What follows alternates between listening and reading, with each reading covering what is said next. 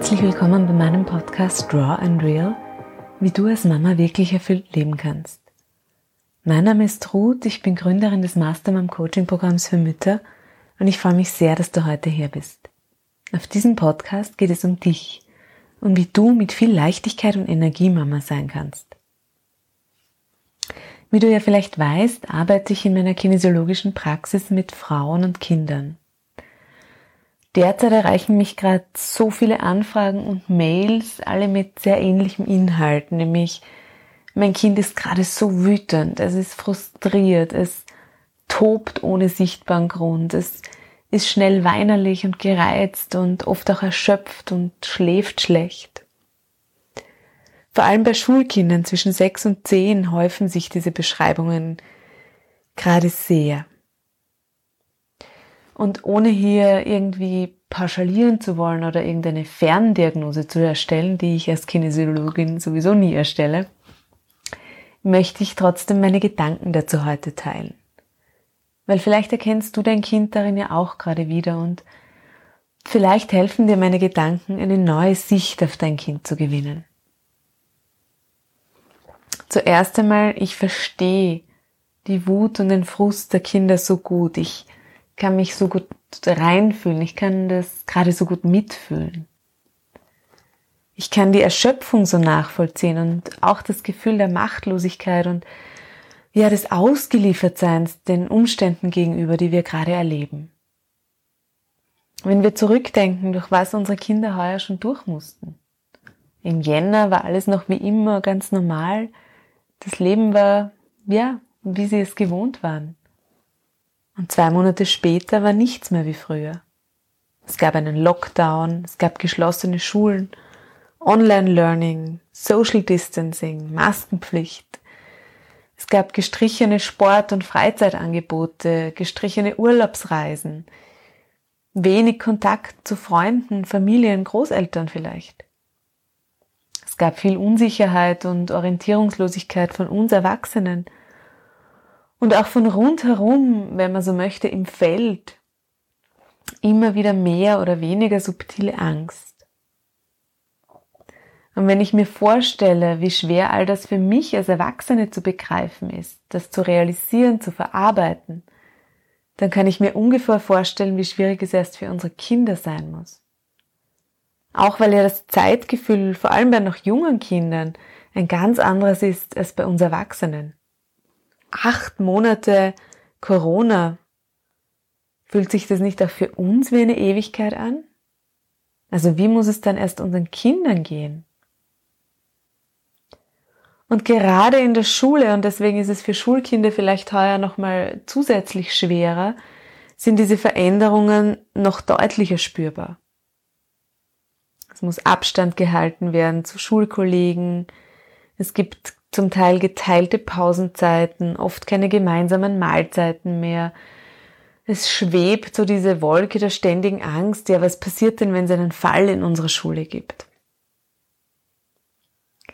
Kinder sind so, so, so feinfühlig. Und sie nehmen oft noch viel stärker wahr als wir Erwachsenen, lesen oft noch viel feiner zwischen den Zeilen, spüren, noch, ohne dass wir was sagen, was in uns vorgeht. Und ich finde es immer ganz wichtig für uns als Eltern, dass wir uns das immer wieder auch verdeutlichen und, und klar machen. Und bitte, es geht jetzt absolut nicht darum, diese Maßnahmen alle in Frage zu stellen oder zu kritisieren, sondern es geht wirklich lediglich um ein Bewusstsein dafür, was die jetzige Situation, in der wir uns ja schon seit acht Monaten befinden, in unseren Kindern auslösen kann und wie es ihnen damit vielleicht geht. Für unsere Kinder ist heuer vielfach einfach Leichtigkeit verloren gegangen. Die wird wiederkommen, davon bin ich ganz, ganz überzeugt. Aber jetzt, heute, gilt es für uns als Eltern damit umzugehen, dass sie, dass sich nicht nur unser eigener Alltag sehr verändert hat, sondern eben auch der unserer Kinder. Und was ich in meiner Arbeit versuche, das ist den Kindern hier eine Stimme zu geben, mit ihnen gemeinsam zum Ausdruck zu bringen, was in ihnen drinnen gerade los ist, wie sie sich fühlen. Und dann natürlich auch Wege zu finden, es wieder leichter zu machen, angenehmer, freudvoller. Diese Wut, die bei so vielen Kindern gerade zum Vorschein kommt, die kann natürlich viele Gründe und Ursachen haben. Wie gesagt, da kann und will ich gar keine Ferndiagnose machen. Aber was ich derzeit wirklich häufig beobachte, ist, dass die Wut bei vielen Kindern so eine Mischung ist aus Machtlosigkeit und Hilflosigkeit. Und wenn wir Erwachsenen mit uns ganz ehrlich sind, dann geht es uns vielleicht ja gerade genauso. Ist uns denn nicht auch gerade öfter mal vielleicht zum Schreien oder zum Weinen oder fühlen wir uns erschöpft? Sind wir nicht auch vielleicht müde von all diesen Ereignissen? Von diesen Nachrichten, die dauernd auf uns einprasseln?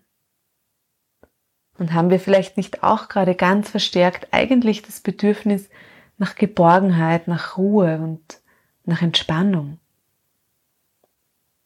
Denn das ist es genau, was vielen Kindern Erleichterung bringt in ihrem Gefühlschaos. Die Ruhe, die gezielte Entspannung, das Durchatmen und, wenn man so will, das Runterfahren des Nervensystems. Und gleichzeitig zu spüren, hey, es ist okay, dass ich mich so fühle. Das ist jetzt ein ganz wichtiger Schritt für die Kinder. Es ist okay, dass gerade so viel ist. Es ist okay, dass mich all das, was da passiert, gerade frustriert und wütend macht und ja, dass es den Erwachsenen vielleicht genauso geht. Verständnis und Raum geben für das, was ist. Das ist so der erste Schritt für mich in meiner Arbeit. Und im zweiten Schritt unterstütze ich die Kinder dann auf körperlicher Ebene wieder in eine Entspannung zurückzufinden, indem zum Beispiel Blockaden ganz gezielt gelöst werden, mit kinesiologischen Übungen, Energiearbeit, was immer das Kind vor mir gerade braucht. Und eine sehr wirkungsvolle und gleichzeitig aber so einfache Übung für den Alltag ist die Stirnhöckerübung. Die möchte ich dir deswegen kurz beschreiben und sie mit dir teilen. Dabei sitze ich hinter dem Kind, wenn es sitzt, und ähm, lege ihm beide Handflächen auf die Stirn über die beiden sogenannten Stirnhöcker, die du spürst, wenn du mit deinen Fingern so mal auf der Stirn greifst. Und dann darf das Kind die Augen schließen und einfach nur ganz entspannt und tief atmen. So lange, bis es selbst das Gefühl hat, jetzt hat diese Spannung in mir nachgelassen, jetzt ist es angenehmer geworden, leichter. Größere Kinder können die Hände natürlich auch selbst schon auf die Stirn legen und halten, mögen es aber manchmal trotzdem gern, wenn die Mama oder der Papa das auch tun. Und auch beim Einschlafen abends, wenn Kinder gerade schwer zur Ruhe kommen können, schwer einschlafen können, dann ist es eine ganz, ganz feine und unterstützende Übung, übrigens natürlich auch uns Erwachsenen gut tut. Und auch mit Visualisierungstechniken kann man Kindern in emotional turbulenten Zeiten ganz gut helfen, sich zu entspannen und aus dieser Frustration, aus dem Wutzustand rauszukommen. Gerade Schulkinder mögen oft auch schon kindgerechte Meditationen sehr gerne. Und was wir oft, glaube ich, vergessen als begleitende Erwachsenen ist ja, dass auch die Kinder, wenn sie in dieser Wut oder Traurigkeit feststecken, sich nicht wohlfühlen, dass es auch für sie ganz, ganz anstrengend ist. Nicht nur für uns Eltern, die wir begleiten. Und im dritten Schritt unterstütze ich die Kinder dann auf seelischer Ebene. Das mache ich gerne mit Bachblüten. Jeder arbeitet mit Bachblüten ein bisschen anders. Es gibt auch hier wieder kein richtig oder falsch. Ich persönlich bin kein großer Fan von Standardmischungen, sondern ich wähle die Blüten wirklich ganz individuell für jedes Kind und für jede Situation aus. Mein Ansatz ist, wir sind alle einzigartig, jeder von uns, und dasselbe gilt für mich auch bei den Blütenmischungen. Tatsächlich bin ich aber wirklich jedes Mal wieder aufs Neue beeindruckt, wie gut Kinder aufgrund ihrer Feinfühligkeit auf die feinstofflich wirkenden Bachblüten anspringen und wie häufig sich einfach sofort Veränderungen zeigen. Und selbst wenn manche das für einen Placebo-Effekt halten wollen, für mich zählt eigentlich am Ende immer, geht's dem Kind denn besser, ja? Nachdem ich selbst Mama bin von zwei Kindern, verstehe ich übrigens natürlich die Elternseite genauso und das möchte ich hier wirklich auch nicht unerwähnt lassen. Ich verstehe jede Mama so gut, die sagt, ich kann einfach nicht mehr. Das ganze Jahr war schon anstrengend, es ist so viel passiert und jetzt ist auch noch mein Kind dauernd wütend, ist frustriert, hat Wutausbrüche. Ich bin einfach erledigt. Und auch mit der Mama, mit dem Papa, mit den Eltern fühle ich wirklich mit. Und gleichzeitig glaube ich, brauchen unsere Kinder heuer umso mehr Raum und Verständnis für ihre Emotionen, Stabilität und wirklich auch Begleitung. Und das Schöne ist, auch da müssen wir Eltern ja nicht alles alleine schaffen, sondern dürfen uns begleiten lassen, dürfen uns unterstützen lassen, dürfen einfach auch hier Hilfe annehmen. Ja, ich hoffe, das hat dir vielleicht einen neuen Blick ermöglicht auf dein Kind, auf diese Wutausbrüche, falls du gerade auch in einer ähnlichen Situation mit deinem Kind bist.